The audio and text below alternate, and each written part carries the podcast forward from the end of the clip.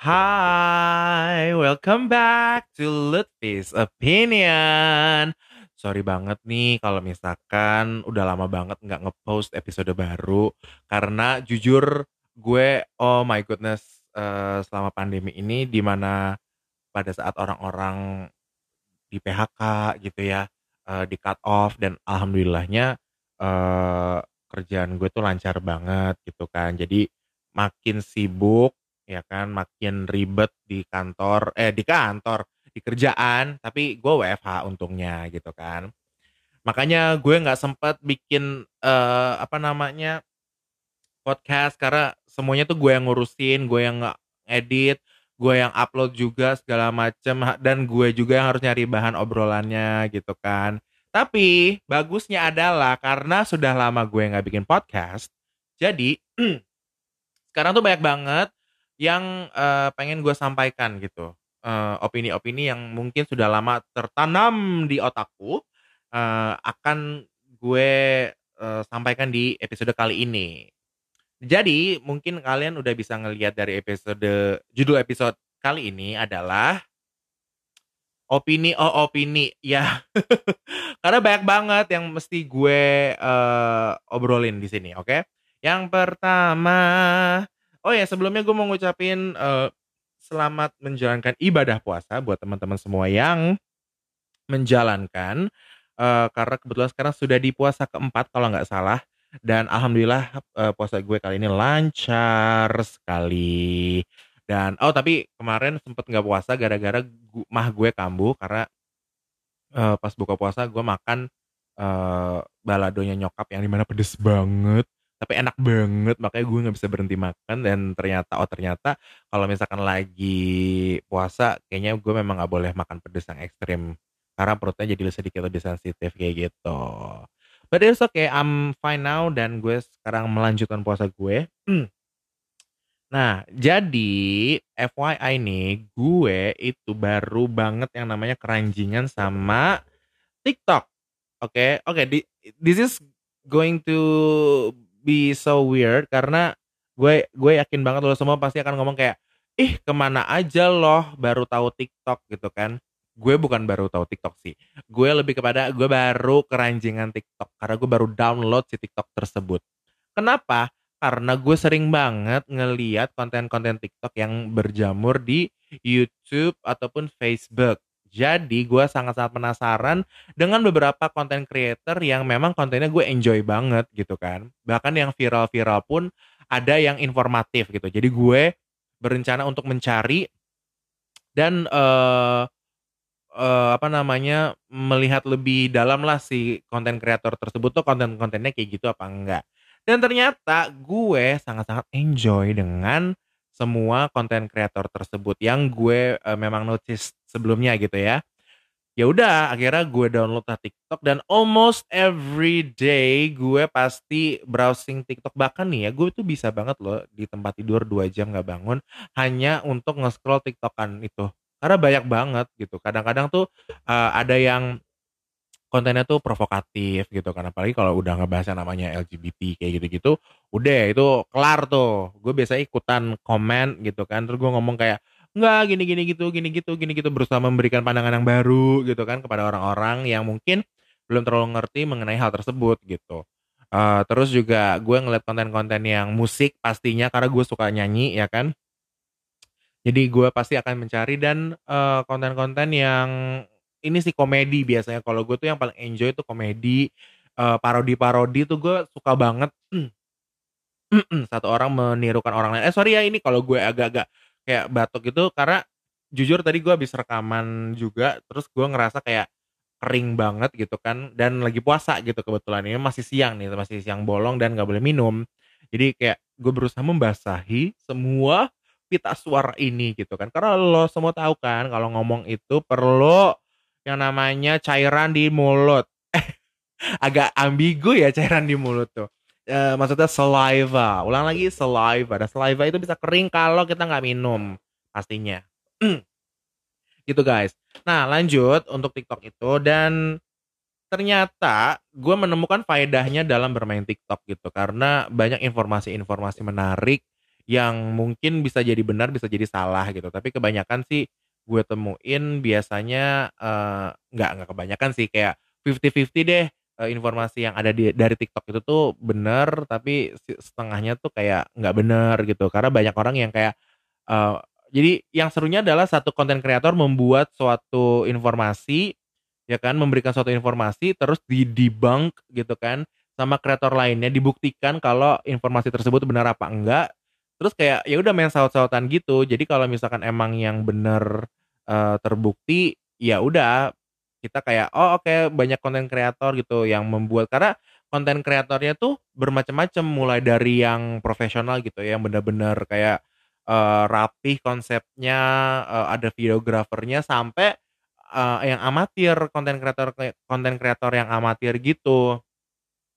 Dan gue suka banget sama salah satu konten kreator yang namanya Bella Tobing, eee, doi ini, eee, bikin series Day in My Life gitu kan, eee, dia tuh udah sampai 47 apa ya kalau nggak salah, part 47 dan yang gue suka adalah, mmm, kontennya itu relatable, simple, dan konsisten gitu loh. Kan kebanyakan konten kreator nih udah viral satu, udah dia bikin kontennya beda lagi gitu kan.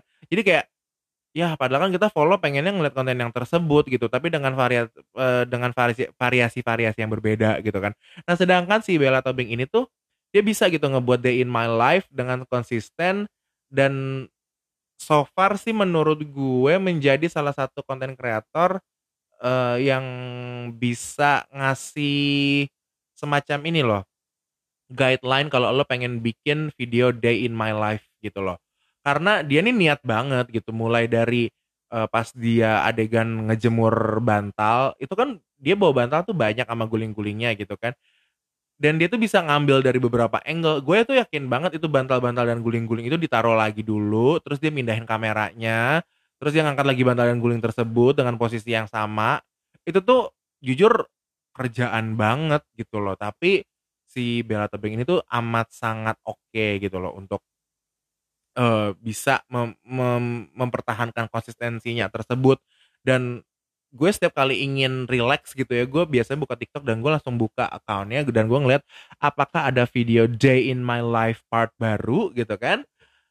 Dan biasanya gue kalau ada langsung gue saksikan dengan tenang, dengan rileks, dan gak lama ketiduran deh karena suaranya Bella Tobing ini juga, eee, lumayan asik sih gitu. Jadi kayak, eee, chill-chill, slow gimana gitu. Dan dia ini orangnya gue suka banget karena dia tuh orangnya nggak nggak bertele-tele ya kan, eee, jujur dan kalau misalkan dia punya opini akan sesuatu, dia langsung, eee, apa namanya, langsung dia tujukan gitu. Kayak menurut gue, gue nggak suka kayak gini gitu, ya udah dia kasih tahu aja ke orang-orang kalau dia nggak suka gitu.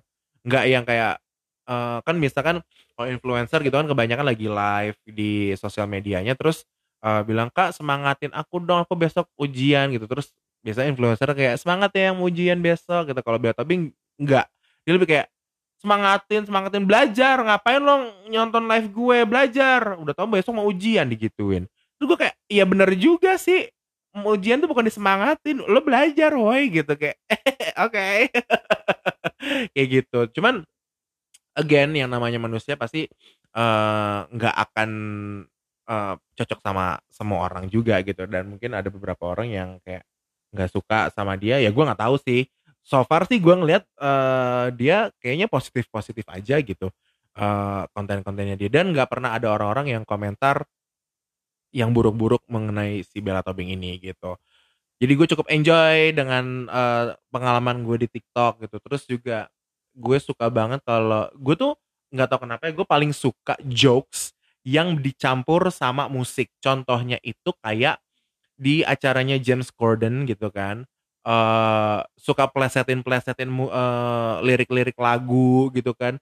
Itu tuh gue suka banget gitu. Kayak Jim eee, Jimmy Fallon juga yang, eee, impersonate, eee, siapa namanya yang, eee, dia nanti ditunjuk lagunya ini, terus nyanyinya harus kayak musisi ini gitu.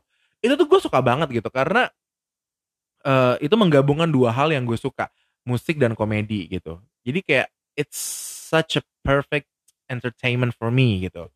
Dan menurut gue, eee, susah gitu untuk bisa memproduksi sebuah jokes dengan uh, musik itu tuh susah banget karena dua-duanya tuh memiliki skill yang cukup sulit terus dikali dua gitu kan ya jadi kayak musik aja udah sulit ditambah komedi pun sulit digabung ya udah dua kali lipat sulitnya gitu. Jadi kalau lo bisa deliver tuh berarti lo termasuk yang jago gitu. Cuman kalau lo gagal dalam mendeliver message dari uh, musical jokes tersebut ya udah lo belajar lagi aja kayak gitu.